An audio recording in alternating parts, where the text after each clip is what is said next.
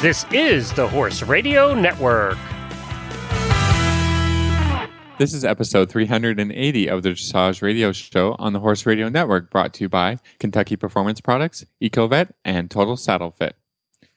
Tonight we chat with Rio Olympic steward Lisa Gorretto, and to honor the H R N Year of the Listener, we talk with listener Rhonda Crabtree. Reese and I will cover a listener question about how to make square halts. And don't forget, I get to chat with Karen Isberg from Kentucky Performance Products about your horse's digestive health.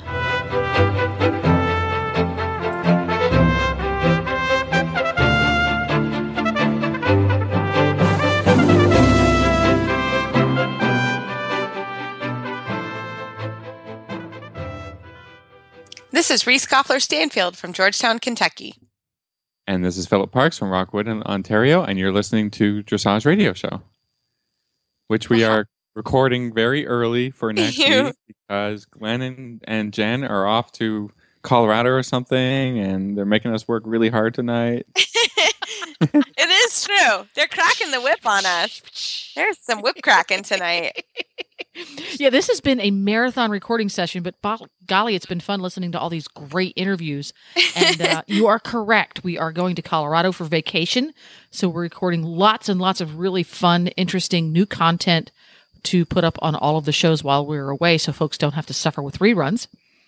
yeah, yeah. So thank us for no reruns, right? Yeah. Yes, no reruns. Yes, we did, we like we will not do that on our show. No way. Well, but no, it's not a lot anyway. We try not to.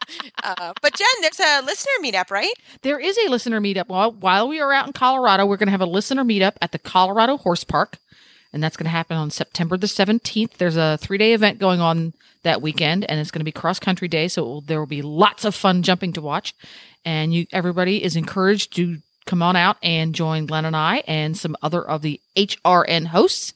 And we are going to be at the Family Festival area and the Pony Rides. So meet nice. us at eleven a.m. on September seventeenth at the Pony Rides for the H R N meetup. Fantastic. Sounds these, like these a meetups lot of are fun. Getting bigger and bigger, aren't they? Yes. Yes. Each time we get more and more people. It's very exciting.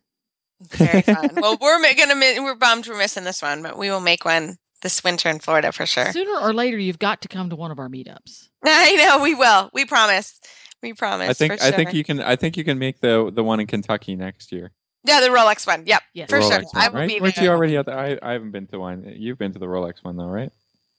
I have. Yep. Uh, and unfortunately, yep. last last year, um, we we had a, a dear family friend's wedding, so I was out of town actually. Um, but uh, you missed Rolex completely last year. Oh, I got my shopping day in. Don't worry. Yep, we will make the listener meetups for sure. For sure. Well, cool. Well, Jen, have a great, safe vacation and enjoy. Uh, and Philip and I will be back, uh, for, you know, obviously for the for the rest of the month. So, uh, but right after this commercial break from EcoVet, we're going to come back with Lisa Gorretto. She was um, the head steward at the Rio Olympic Games.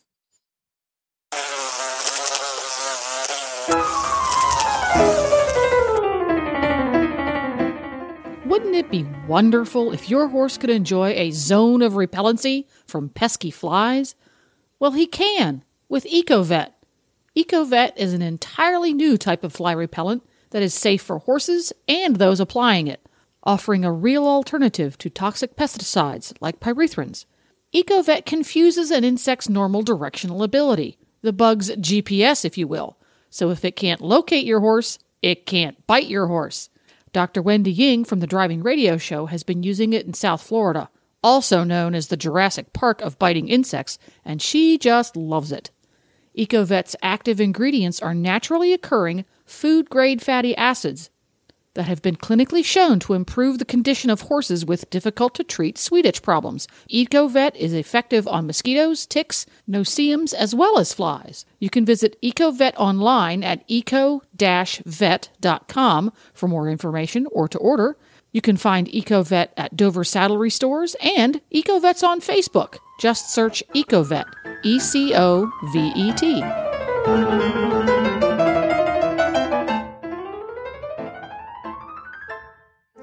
Well, this evening, we are so privileged to have Lisa Gorretto. She is the was an F E I dressage steward at the Rio Games. She is the vice president of U S D F. She's the co-chair of the U S E F Technical Dressage Committee.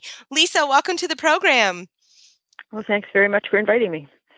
Well, I honestly was a huge fan. I, I've known Lisa, Lisa, you've known me since I was I was a kiddo, and I was a following really long you. Time, yes. Yeah, a really long time. And I was following you on, on sort of your journey, your camping in Rio, and I, I just loved you and Robert Dover. I looked forward to your posts every day, and uh, we were talking before the show, we really don't give stewards enough love here on the Dressage Radio Show, so we are so happy that you're here with us. Well, thank you. Yes, we normally operate in the backgrounds and in the shadows, and no one sees us, although apparently I had a lot of unplanned T V time this time. Yeah, you were on T V a yeah, lot, which is really cool. That was quite Appar- cool. Every apparently, time. yes, apparently network T V abhors dead time or a vacuum, and so I was a space filler. You were great. We really enjoyed. I was like, every time I was like, hi, Lisa, hi, Lisa. It was fun. Yeah. So, Lisa, just start us off. How did you become sort of a steward for anybody sort of looking? Again, we don't give enough love. So how do you even start to become a T D and steward? Well, in, in my case, um, it was an interest in the organization of horse shows. So I've been a technical delegate for, oh, a really long time. We'll say more than three decades. How's that? And uh, I've been an F E I steward then, which is kind of the same job, um, except for international F E I licensed competitions. So that, you know, we're not the judges, so you don't see us um, sitting at sea. And sometimes people say good morning to us, and sometimes not. But Aww. We're in the background. We we help um, the organizers and the competitors. We are there to help inform, prevent, intervene. So we we prevent problems with um, anything that is anti-level playing field in competition or anything that is against horse welfare. And we spend a lot of time educating, answering questions about rules and where you can go and where you can't go. And generally um, are charged with helping the organizers of the competition run a fair competition that follows the F E I rules. Excellent. And so how did you get picked to go to Rio? How did that happen? Well, for international events, you are, um, seriously international events, you are appointed. So I was appointed by the F E I. I got a letter from them, oh, last January, I think, that you said you've been appointed to um, officiate at the Olympic Games in Rio, and then you accept or not. In my case, I was very fortunate because um, the chief steward for dressage was Elizabeth Williams, who um, is a good friend. I've worked with her for a long time, both as a national official and an international official. Elizabeth is our F E I Steward General for Dressage for the United States, and she was selected to serve as the Chief Steward for Dressage. So it was uh, certainly an opportunity of a lifetime when she put my name in to be her assistant um, Chief Steward for the Games. So it was, you know, it, it arrived in the mail. And I said, oh, yes. Yes, I'm going. I'm going to the Olympics. Yeah. Yes, yes. So what was it so, like when you uh, arrived? You know, yeah. What happened? What was it like when you arrived? You accepted the, the um, appointment. And so kind of what happened from there? You, well, you accept the appointment and then you don't hear anything for a really long time. And you think, did I dream that? Uh, but uh, eventually, as the games got closer, then we started getting correspondence and they ask you for things like your sizes for uniforms. And then you know that it's really going to happen. And uh, then your airline ticket shows up and you think, okay, now I'm really going to go. And then someone says, oh, by the way, you know, are you up to date on your inoculations? And then oh. you painfully know that it's really going to happen. so uh, so that, you know, and once everything is, is updated, then you get on the plane and you really don't know what's going to be happening, at least in my case. So it, it was exciting from the time I got in the plane and Delta flew me over there. It was great. Wow. Um, once once I arrived, I have to say that for everything that I heard about the Rio Games, um, the lack of construction fulfillment and the lack of personnel, um, from the volunteer standpoint, they were very well staffed, and the volunteers did everything they could possibly do from the moment you got off the plane and wondered, where do I go now? There was always someone there um, saying, you need to go this way, you need to go that way, and here, let me help you with this. you need to go on this bus, stand over here, which is really good because my Portuguese is less than zero. Um, so from that aspect, it was terrific. And then it was about a thirty-five minute bus ride to where we were staying, and then camp officially began. And what was, what was it like where you stayed? Was it nice? Was it? Um, we were staying, well, the, the equestrian events were not in the part of Rio that you would see on the morning news programs. Um, we were in the Diodoro area, which in, is comprised um, to a large extent of a military base. So we were housed in apartments that I think probably normally are used by mid-level officers, lieutenants and captains and that sort of thing, and their families. And I'm I'm not quite sure where they were displaced to, but they were certainly displaced. Uh, which was unfortunate, but uh, and then the equestrian events themselves actually took place at the military base. So um, we had no problems with security. We had yeah. lots and lots and lots and lots of security, both at the residence and on the grounds. We would walk through two or three security checkpoints every day to get to work on the grounds. So we were very well protected there. Wow. Yeah, and I, we did even hear there was a stray bullet that was flying in the press tent, but maybe that wasn't yeah, by accident. Sure. No, I don't think they're actually aiming at the press, so you guys can relax. Um, uh, it, the, the story there was there was a security blimp that had a lot of cameras, which didn't fly over, and I thought, oh, it looks like a little miniature Goodyear blimp. Um, yeah. So the, the story was that someone took offense at the cameras and what the cameras might be looking at, and with a very long-range rifle, so I, I don't think anyone really knew that it was going to. They, they just had poor aim. I don't think they were aiming at us. So, that's good.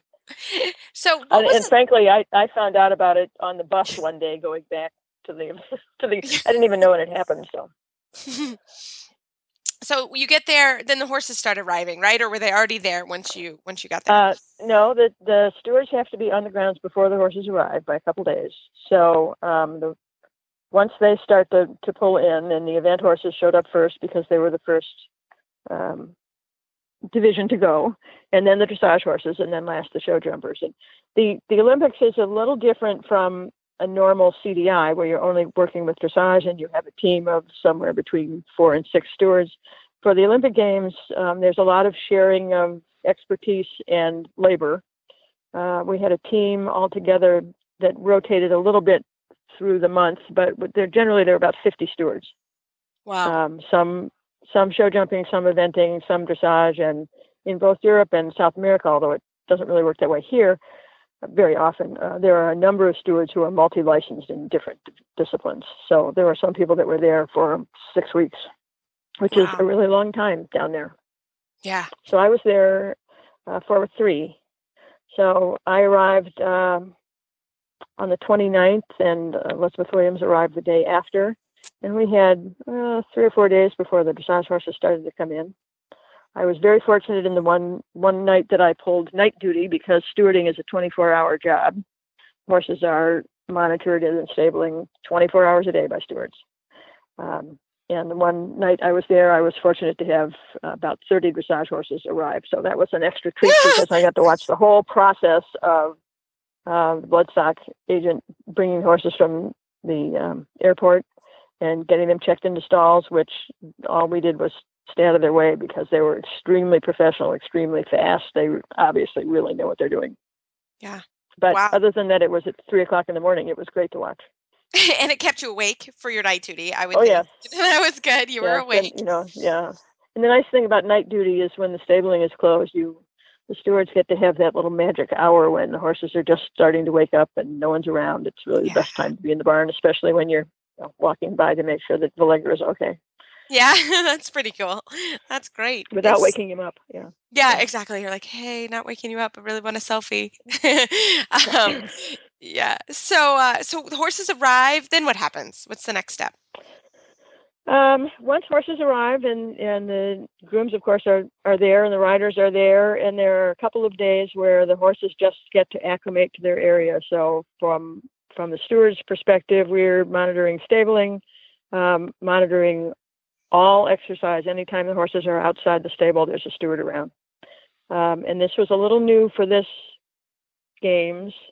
For every area that horses were working, whether it was lunging or exercising or competing, There's not only stewards watching, but there's also a vet delegate and a farrier on hand everywhere. So anything that happened to a horse, it was instantly attended to. Wow, that's amazing. I did. I, yeah. yeah. What was why? Why would they just welfare, or why did they increase yep. that? Just yeah. it's it's it's strictly horse welfare. You know, it, anything that goes wrong, the the stakes are very high when you've gotten to the Olympics, and they were the the vet team, the the vet hospital, the inspection of the horses uh, was all just really top notch, first rate. They had vets from all over the world there. They had an amazing amount of equipment. Um, so the horses were all very well cared for. That's awesome. That's great. So yeah. what happens uh, now? You were also steward for the eventing, right? Not just the dressage part. The eventing. Um, well, I was I was there during the eventing, and that's where there's a little bit of um, cross pollination of what stewards do. And the eventing stewards were, you know, out doing cross country and and really doing their thing. We were watching stabling and watching the rest of the warm up areas. But I had an opportunity to um, assist eventing by uh, supervising the, the equipment check for their dressage division. Uh, the eventing steward was doing it, but I was the the person who was, was watching. And in most things that you do in stewarding, um, particularly at the games, the intent is to always have at least two people there. So there's always somebody there that's an extra set of eyes, or someone to help, or someone to be a witness, whatever is needed. So I was the second set of eyes for eventing, which was the first time I had my little camera ops. and um, um, I then went on and did the equipment checking for for dressage. There was a new little wrinkle in the F E I rules that they put in just in January that um, um, quantified what the F E I accepts as far as tightness in cavesons, and also a new spot checking system that they had not used before. So I was doing that. And uh, after dressage was, was completed, I had an opportunity to help show jumping with their horse inspection. So I got to do a little bit of everything, more than I would normally do at, an, at a competition. And so that was a lot of fun. You get to kind of see how the other half lives.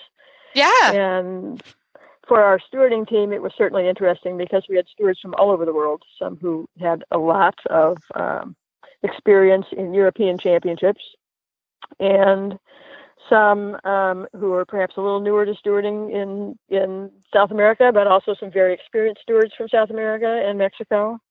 And it was interesting to see. We also had stewards from uh, Peru, who will be hosting the next Pan American Games. So they were there taking a lot of notes. And we also had steward representatives from, from uh, Japan, who was doing the same thing for Tokyo twenty twenty.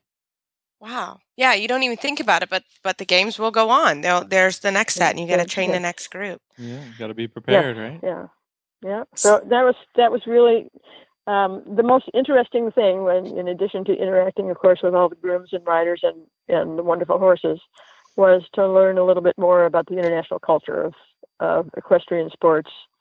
Um, everyone does big things the same, but it's the little things that make up the fabric. That, that it's different country to country and continent to continent. Yeah, that's that's awesome. So what was it like to work with riders like that? I think everyone always wants to know that. What what are the riders like? Um, I found the relationship between the riders and the grooms and the chefs de keep um, to be very positive always. It was, it was really a very um, positive experience all the way around. I don't know if it's always that way, but it was certainly that way for the Rio Games. From from the organization, from the stewarding end, you have an overall chief steward who is in charge of everything. Um, and then you have each discipline steward. Below that, you then have teams of stewards. So each day there might be three or four team leaders who have to assign their groups into it. So it's, it's a lot of um, administration. And in that administration, you end up seeing different portions of the competition. One day you might be in stabling. The next day you might be in general warm-up. So you have event horses and show jumping horses and dressage horses, fortunately all flatting. Um, no jumping at the same time. Um, but everyone was really great to work with. The language barrier was certainly present. I had a little um, extra ticket on my credentials that said I speak English. Um, so that was, you know, that was important. We always had to have it at certain key positions, like the entrance to stabling. We had to make sure that that could handle not only the official language of the F E I, which is English first and French second, but that we had plenty of people who could understand Portuguese. And, you know, then all of a sudden you have somebody who was really primarily speaking Russian, but they had a little English. And so it's, you know, you spend a lot of time trying to work your way through the communication, but that, that made for a, a better experience. I think everybody was really very positive. I didn't run into really a, a cranky person or a bad mood, um, you know, unless you know, for a short period of time, if their schooling didn't go the way they wanted or their, their ride didn't go the way they wanted, but everybody was, was amazingly professional. Fantastic. Well, it just sounds like an amazing experience. And I hope that this uh, kind of ignites someone who is interested in being coming uh, a technical delegate or steward to, to go on in that path, because it really is a cool path. And we need more uh, T Ds and stewards yes. out there. Yes, yes, we do. Um, if if you're interested, I, I could never, you know, as much as I love horses and I love horse shows, I could never judge because I could never sit that long in one place. Um, I'm I'm a better better mover arounder, and that's that's part of the reason that um, technical delegate and stewarding is a better job for me. And you know, you, you do have to kind of be detail oriented because there are there are rules in whatever sport you're in, uh, but it's it's an opportunity to stay in horse sports and around horse sports, um, whether or not I have time or or resources to compete. I'm still around the sport that I love. So that's that's a great opportunity.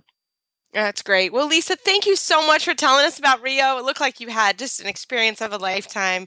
And uh, we look forward to talking with you after the Tokyo Games. Oh, well, maybe we'll see. We'll see. That would that would be interesting. That yeah. would be interesting. It would be a whole different culture, a whole different cuisine. Yeah, so. Absolutely. Well, thank so, you, Lisa. Thanks so much.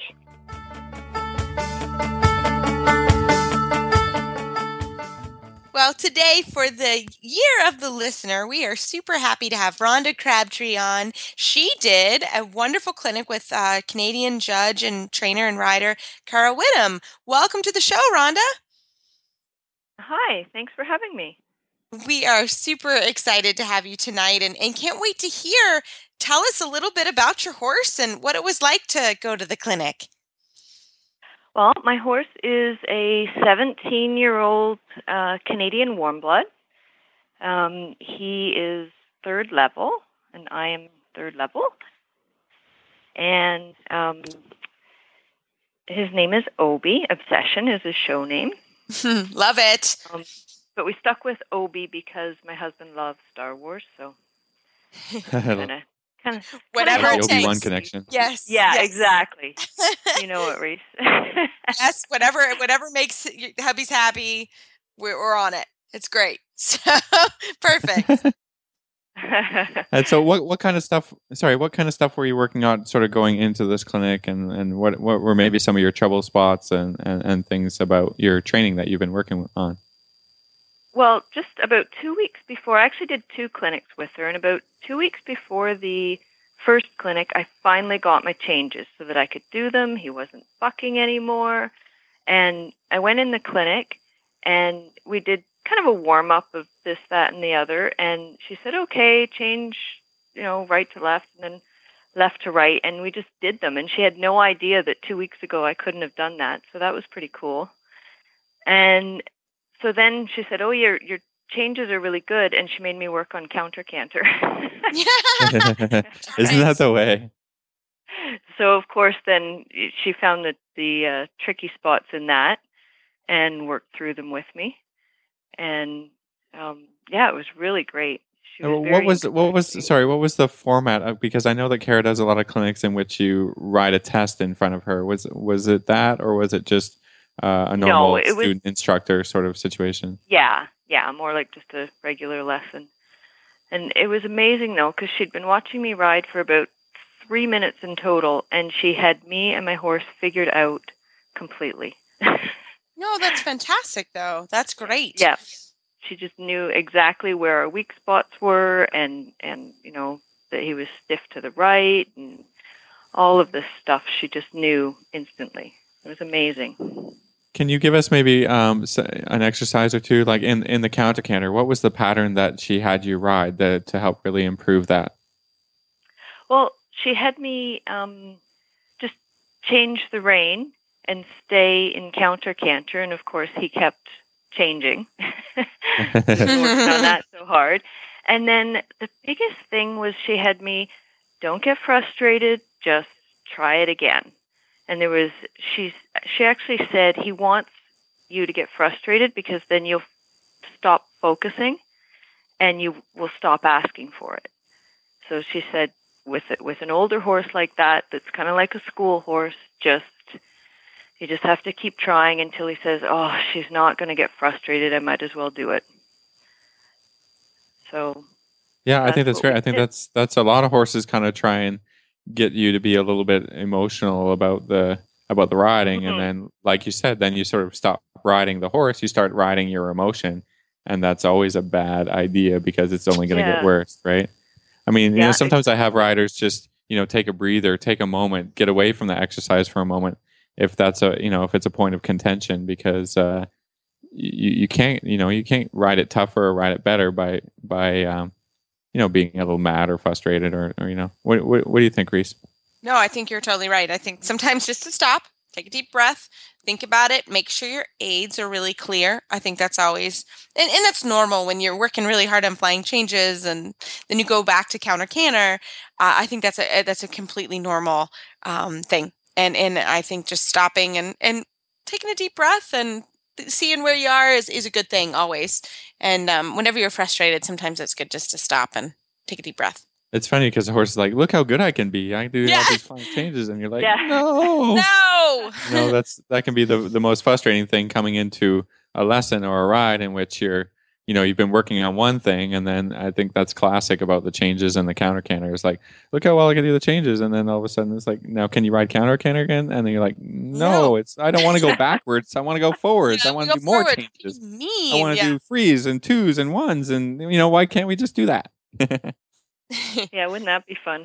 Yeah, exactly. Sometimes it's just going back and just rebalancing. But that's what's nice about clinicians is they get a snapshot. Uh, you know, of course, they, they listen to, I'm sure, what you did in the past, but, you know, they get a snapshot of what you are doing today. And I think that's what's so good about going to a clinic is your trainer and, and you, you know, typically everybody gets in a routine.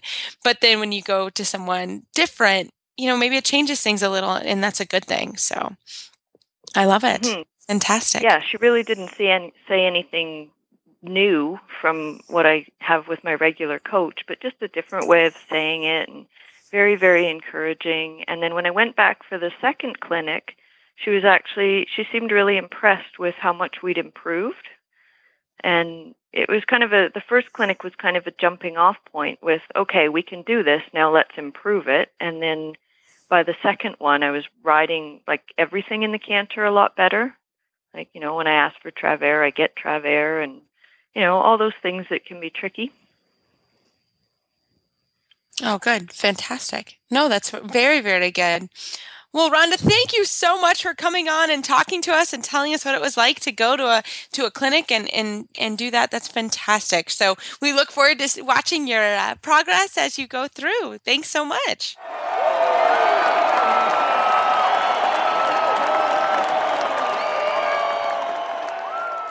And I am so glad that I get to do this month's supplement tip with Karen Isberg from Kentucky Performance Products because Philip and Reese are busy out doing something probably on board a horse.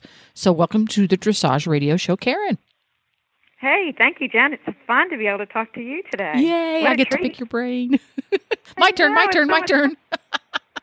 Usually I just talk to you behind the scenes, and today we get to do it on the air. On the air. We with... have to behave, though. We have to behave. Have to behave yourselves. Well, to this we can't be too wild and crazy. Yeah, we have to keep it, keep it, keep it normal. So this yeah. time we are going to be talking about digestive health, which is a topic that every horse person obsesses over. So please help help us assuage some of our worries. Well, and it, you know, actually, it's it's not as hard to keep your horse's digestive tract healthy as you think it is. There's um. There's a couple of different strategies that you can use that are really pretty simple. So okay, let's break it down. I'm going to break it down to just be as simple as it can be. Hey, listen, that's a pun. Break it down, digestive health. Break ah! it down. Yay. We're already on a roll. That's right. Well, I mean, and, and people ask all the time, well, you know, why should I care if my horse's digestive tract is healthy? Well, you know, of course, the first thing is that it's it allows the horse to um, absorb all of the nutrients from his feed, which is very important for two reasons. One, his health, and two, for your pocketbook. Uh, you know, you don't want to have to feed any more feed than, than you need to. So if his health, if his digestive tract is healthy, then he's absorbing more nutrients. And also it reduces the risk of um, the three things that we all dread, which is colic, diarrhea, and ulcers. And it does that by protecting the gut from Um, having imbalances, mostly imbalances in the pH level, which is the acid-base level of the gut. So you want the pH to be balanced, and then that helps the microbes in the microbiome to stay healthy. And all of those things then contribute to, actually contribute to a very robust immune system. So all the way around, you're helping your horse just be more healthy if he has a healthy digestive tract. Well, that makes perfect sense. So he's absorbing calories as well as nutrients, because as we know, they don't necessarily go together, right? Exactly. Energy and nutrients. Energy and nutrients. Now, when it comes to his digestive health, it's what you put in as well as how much you put in. Am I right? Exactly. So we've, yep. we've got... So this, this, go ahead. We've got quality versus quantity. So you can pour a whole lot of um, nasty, cheap junk food in there, or you can put in their high-quality ingredients and give him um, the human version of a really good quality diet, like a, a person would eat good quality ingredients. Is, so is that kind of how, is that one of the strategies, is quality versus quantity? That's definitely one of the strategies, is, is quality versus quantity. And, of course, a lot of that depends on the type of horse you have and what you're doing with them. So, you know, we all struggle with that easy keeper who lives on, you know, looks at a bale of hay and gains fifty pounds. And then we also have the opposite end of the spectrum where we have the horse that you can feed fifty bales of hay to and won't gain any weight. So you have to balance the, the two the two out. Um, the the best strategy for keeping a healthy digestive tract is to feed adequate fiber. So you want your horse to eat one and a half to two percent of their body weight per day in fiber. And the fiber can come from multiple sources. It can come from hay, which most people feed. It can come from the pasture.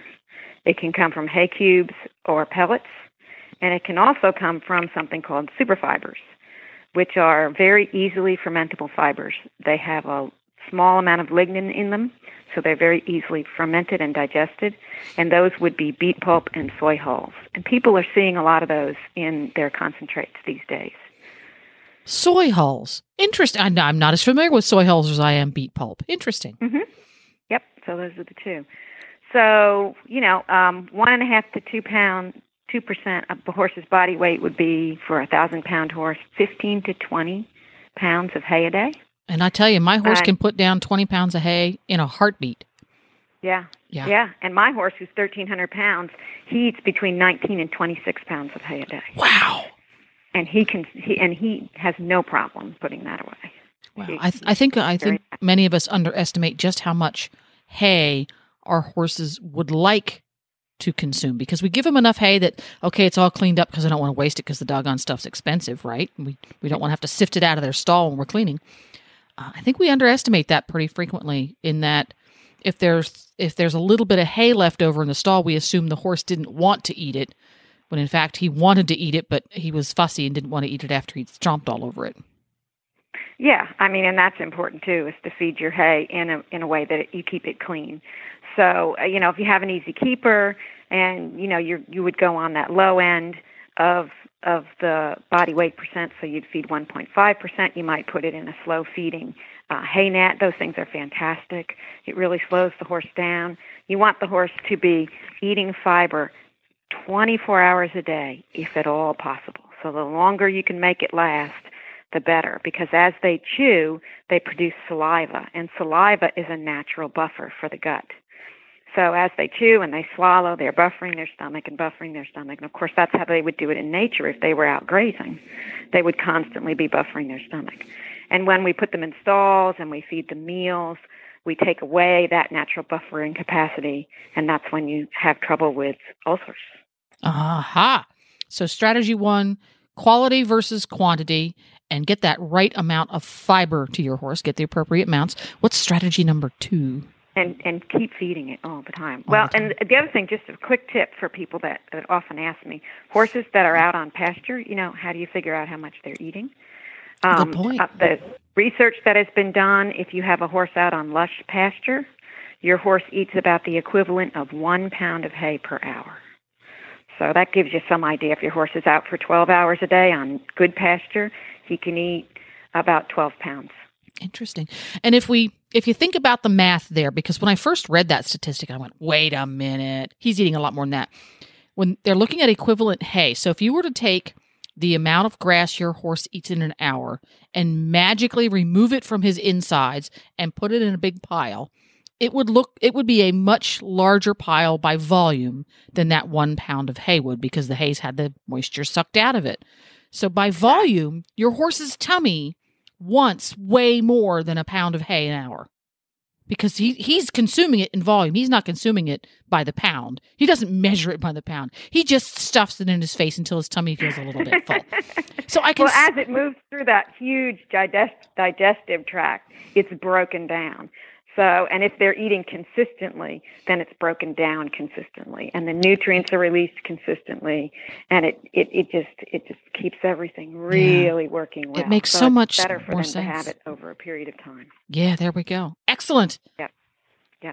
So that's strategy number one: feed good hay or fiber of some kind, and feed plenty of it. Feed enough of it so that your horse is getting, like I said, one and a half to two percent of their body weight per day. You never want to go below one percent. There we go. Horses that are eating less than one percent of their body weight in hay are going to start to have trouble with their digestive tract, because it just does not support the microbiome the way we need to, and that's when you start having colic and diarrhea and all kinds of, of issues. There we go. Um, the second strategy is small, frequent, concentrate meals, and by concentrates I mean pellets or sweet feeds or that that fortified product or plain grain that you add to your horse's diet, mostly to add energy and to add vitamins and minerals. So that you want to do that. You never want to feed more than four to five pounds in any particular meal. Um, and you want to have a diet that is lower in starch and sugar. Now, all horses need a certain amount of starch and sugar. Horses need a certain amount of glucose, glucose readily available to fuel work. They just don't need large amounts of it. And the reason why is because horses have a limited quantity of the enzyme amylase, and amylase breaks down starch and sugar. So if you feed your horse more starch and sugar than they have amylase to break it down, then it, we call it, it escapes into the hind gut. And there's, you know, a certain amount of uh, microbes in the hind gut, a certain amount of bugs, and there's a, a balance of those bugs. And if the sugar and starch goes in, then the bacteria that ferment sugar and starch go crazy. They go, oh, we're having a party, we have all this food, and they just start fermenting away. And they produce a byproduct called lactic acid, which then lowers the pH in the gut, makes it more acid. Of course, those bacteria love that acid environment, so they're even happier. But the good bacteria hate it, and they start to die off. And as the good bacteria die off, they produce toxins, endotoxins, that are released in the gut. And because the pH is dropping and it's more acidic, it irritates the lining of the hindgut, which then allows for these toxins to get into the bloodstream, and that's what causes your horse to get laminitis. And you have that cascading effect, and before you know it, you've yeah. got a big headache and a big vet bill on your hands. It's a vicious cycle. So it's really important to always feed small amounts of starch and sugar at a time. So if you have a horse that's a really hard keeper, feed him four times a day instead of feeding him two big meals. Yeah, and it you may know, it may well be lunch, uh, dinner and late yeah. night. It well, it may be, well be worth the investment to get one of those automated feeders, so that at eleven o'clock at night, when everything's quiet and you can't do a, a check because you live an hour and a half from the barn, you can have right. it set to give him another small meal.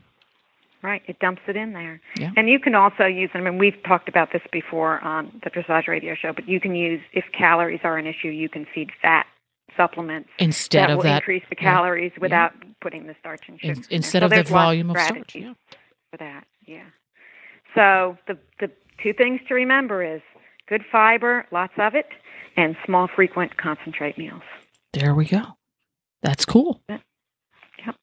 And when you have a horse that, you know, I mean, like my horse who's shipping all the time and, and going to horse shows and, you know, his his routine is changing constantly, or if you have a horse that's high-strung, doesn't handle change well, then that would be a good time to put them, or, or has had problems in the past, that would be a good time to put them on a digestive aid like Nalox Advanced. Because that just get, takes what Mother Nature should be doing for his tummy and helps it along. It's exactly what it does. So it has the gastric buffers and coating agents in it, so it keeps the pH in the stomach where it needs to be, and then it coats the sensitive lining so that when the acid does wash up, it doesn't harm it.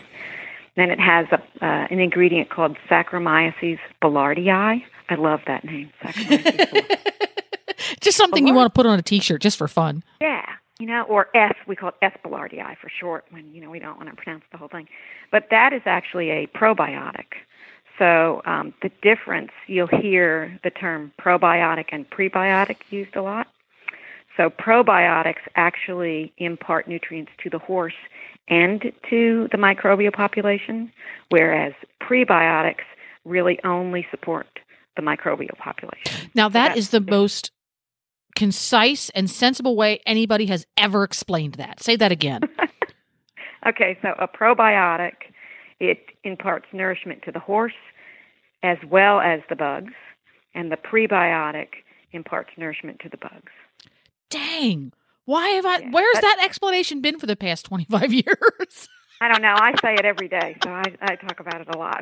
That's my takeaway right there. The difference between a probiotic and a prebiotic. The probiotic imparts nutrients to the horse as well as the little good bugs in there, and the prebiotic just feeds the bugs, the good bugs. Basically, yeah. And Dang. The difference between the two is the probiotic remains viable through the entire system. And a prebiotic will oftentimes be damaged by the acids in the stomach, so that so it is no longer really able to impart benefit to the horse itself. But when it gets down into the hindgut, the bugs can then ferment it and digest it and use those those benefits there. So, so that's basically the difference. So the, the S. boulardii is a true probiotic. It remains viable through the entire system, and it imparts nutrients all the way down the track. Which sounds so, to me like it's a much better option than one that only works partway. It's. I think you need to have a balance of, of everything. Mm-hmm. Is but it's it's definitely um, you you want to have a, some kind of a probiotic, and, and the S. boulardii is the best one out there. It's had a lot of research done on it. One thing that it does do, which is nice, is it increases the digestion of the starch and sugars in the small intestine. And that's a good thing. By supporting the tissues there, which is a very good thing. Yes. And it also accelerates the healing of um, stomach and colonic ulcers because it, it increases the tissue turnover. So it helps the tissues heal faster as it goes through. So it's good. It reduces... Um, And, you know, imbalances that cause diarrhea, and it also helps the colonic and gastric ulcers to heal. So it's a good, it's a good ingredient. There we it's go. It's something you want to see. And then we also have something called fermentation metabolites in Nalox Advanced, and they mostly work on the hindgut. Well, they actually they actually impart um, nutrients through the entire gut. Um, they stimulate the immune response. They help reduce inflammation. They produce or, or they add some antioxidants into the gut, which, of course, are always helpful um, to protect the cell membranes uh, throughout the body um, to help you recover after exercise and things. And then, of course, they also um, support the growth and activity of the beneficial bacteria. So the combination of, you kind of got a three-prong approach there to digestive health. There you go. Three prongs, three easy to take care of prongs. You feed an appropriate amount, amount of good quality fiber. And you, what was the second one? The second one was feed small, small meals frequent. frequently. And the third one is for horses who have had previous issues or have their, their uh, routines changed or are under uh, amounts of stress. You should use a good quality uh, digestive support product like Nalox Advanced. Yeah, experience. And I got it. I win. I get an A and a gold star. It. Perfect. We've boiled it down, haven't we? Yes. Well, thank you very much, Karen. And for folks who have even more question marks floating around above their head, how can they contact the good folks at K P P U at Kentucky Performance Products? Well, they can go to our website, K P P U S A dot com, and they can search our tips and topics blog. There's tons of articles on there about. And it's everything. A very good search engine you guys have. It it's very oh, thorough. It's frustrating when you go to a website and you hit the search button and nothing comes up and you know it's in there. You guys have a really good search. A lot comes up. Mm-hmm. Sometimes it's not all exactly what you're looking for, but keep looking and you'll find it. It's in there.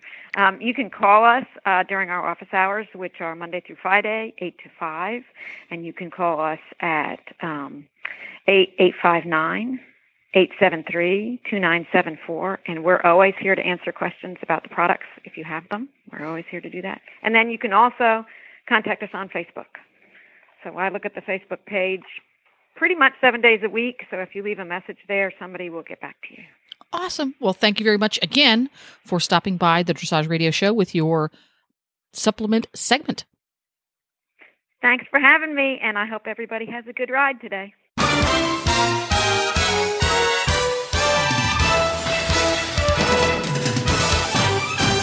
This week's dressage training tip is brought to you by Total Saddle Fit, home of the shoulder relief girth at total saddle fit dot com.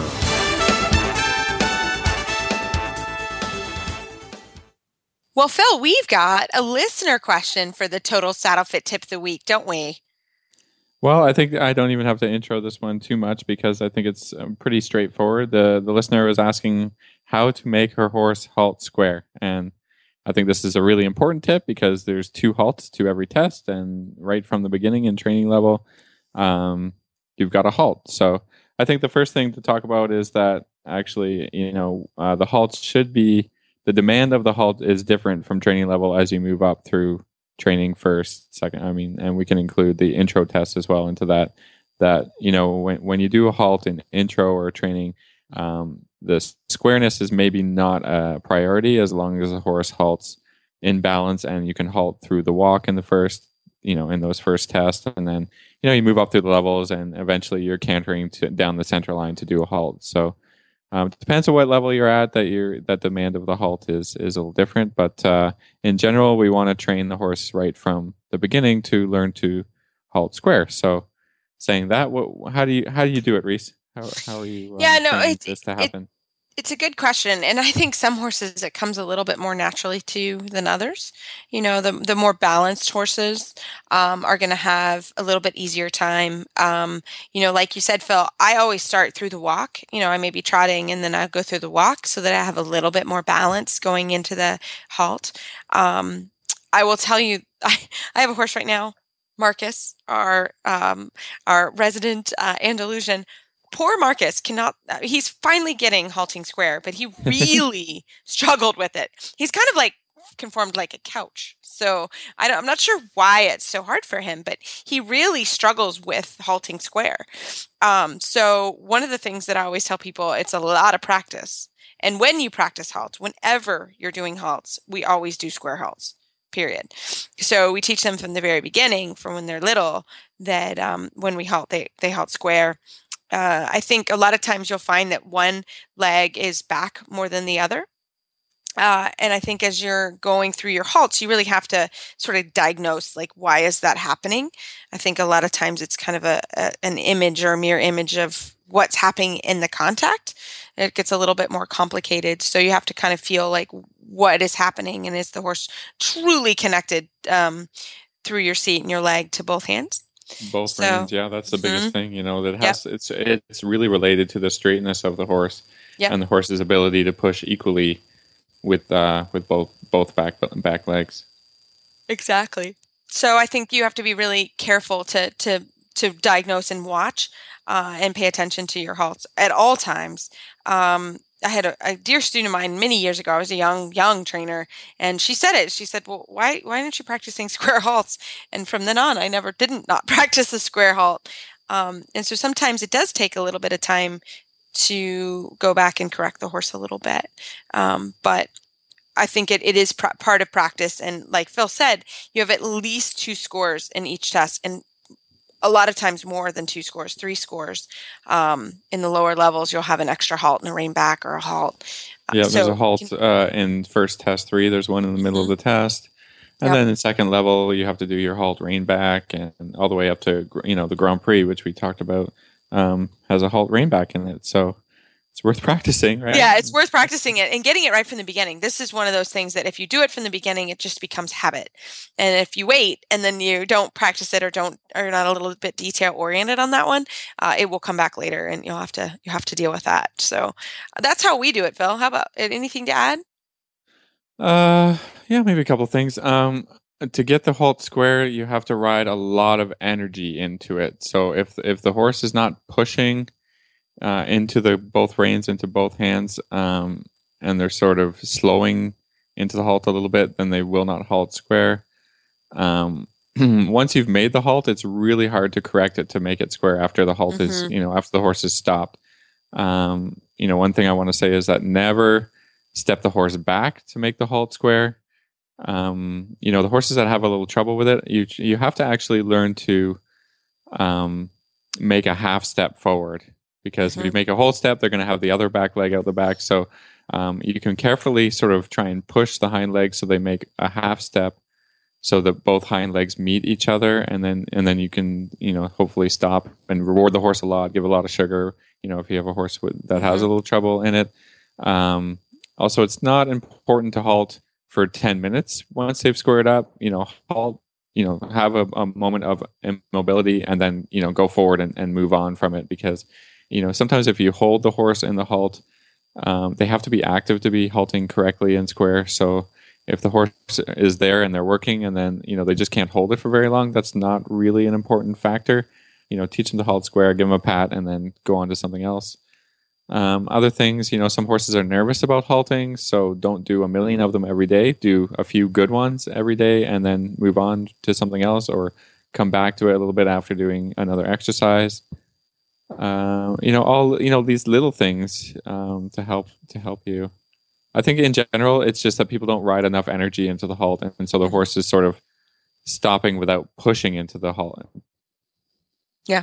No, I totally agree. Pushing into the stop, and, and that's where you get the legs sort of separated. Um, yeah, it's it's yeah, one of the hardest things right. to do, but it's yeah. sort of like once you get the knack of it, it's like it's, you never learn easy. how to undo it. Yeah, yeah. but yeah. just uh, just patient practice. You know, as with most things, it's a lot of patient practicing. Um, the I think the listener asked if you can do it from the ground. I really don't think mm, that you yeah, can do that. Yeah.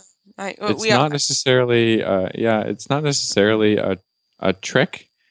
Like, you know, like, you know, walking the horse or lunging the horse and, and halting square. I, I personally, when I'm lunging the horses, I don't think I've ever had one where I can get them to halt square halt. from the lunge. No, because it's a ba- it's a seat balance thing. So mm-hmm. I, you know, so I've never really tried to do that. I know everybody's got their own system, their own program, and and uh, you know, sort of what works for you works for you, sort of thing. But um, no. those are my no, tips. I, I think. That's yeah, no, I like it. We're going to talk about the new girth that uh, Justin has. And Phil and I have both tried this girth, and it's fantastic. So, Phil, take it away. I've had it. It's called, uh, for quite a bit, it's called the Stretch Tech Shoulder Relief Girth. It has all the same awesome qualities and features of the Shoulder Relief Girth, only that this one has a triangular elastic center that um, that allows the horse's chest to expand, and uh, it makes a softer contact with the horse's sternum. So it's It's taken all the qualities of that nice shoulder relief girth and enhanced them even further, and uh, made an awesome girth to allow your horse to breathe a little better. Um, it fits awesome. It, you know, allows the, sh- the shoulder freedom that we've talked about, puts your saddle in the exact right place where you want it to stay. I like to test things out to see if they, you know, mm-hmm. stand up to the rigorous training schedule, work schedule of, of the horses that we have. And I've used it almost every day, and it's it's been a really great girth. I think it's even better than the shoulder relief girth, um, because it's got it's got more aligners. You can you have options. You know what you want mm-hmm. to be on the, against the horse. So I have the, the leather one, and what I've really been liking is the the neoprene liner, which yes. is easy. You can take it off, hose it down, or put it in the wash or whatever, and it's been extremely durable, and it fit forms to the horse. Good job, Phil. And if there's and anything else was, specific, yeah. any specific question about halting, or or somebody who wants to send a video of a horse to us, we can always evaluate that sort of thing and talk about it on air. Um, we love email and Facebook shout outs. Yeah, it's our we favorite love all that thing. Great stuff to help us, you know, get get the understanding of the training better out to our listeners, you know, and that only can happen through through questions and ideas and discussion. Yeah, we love it.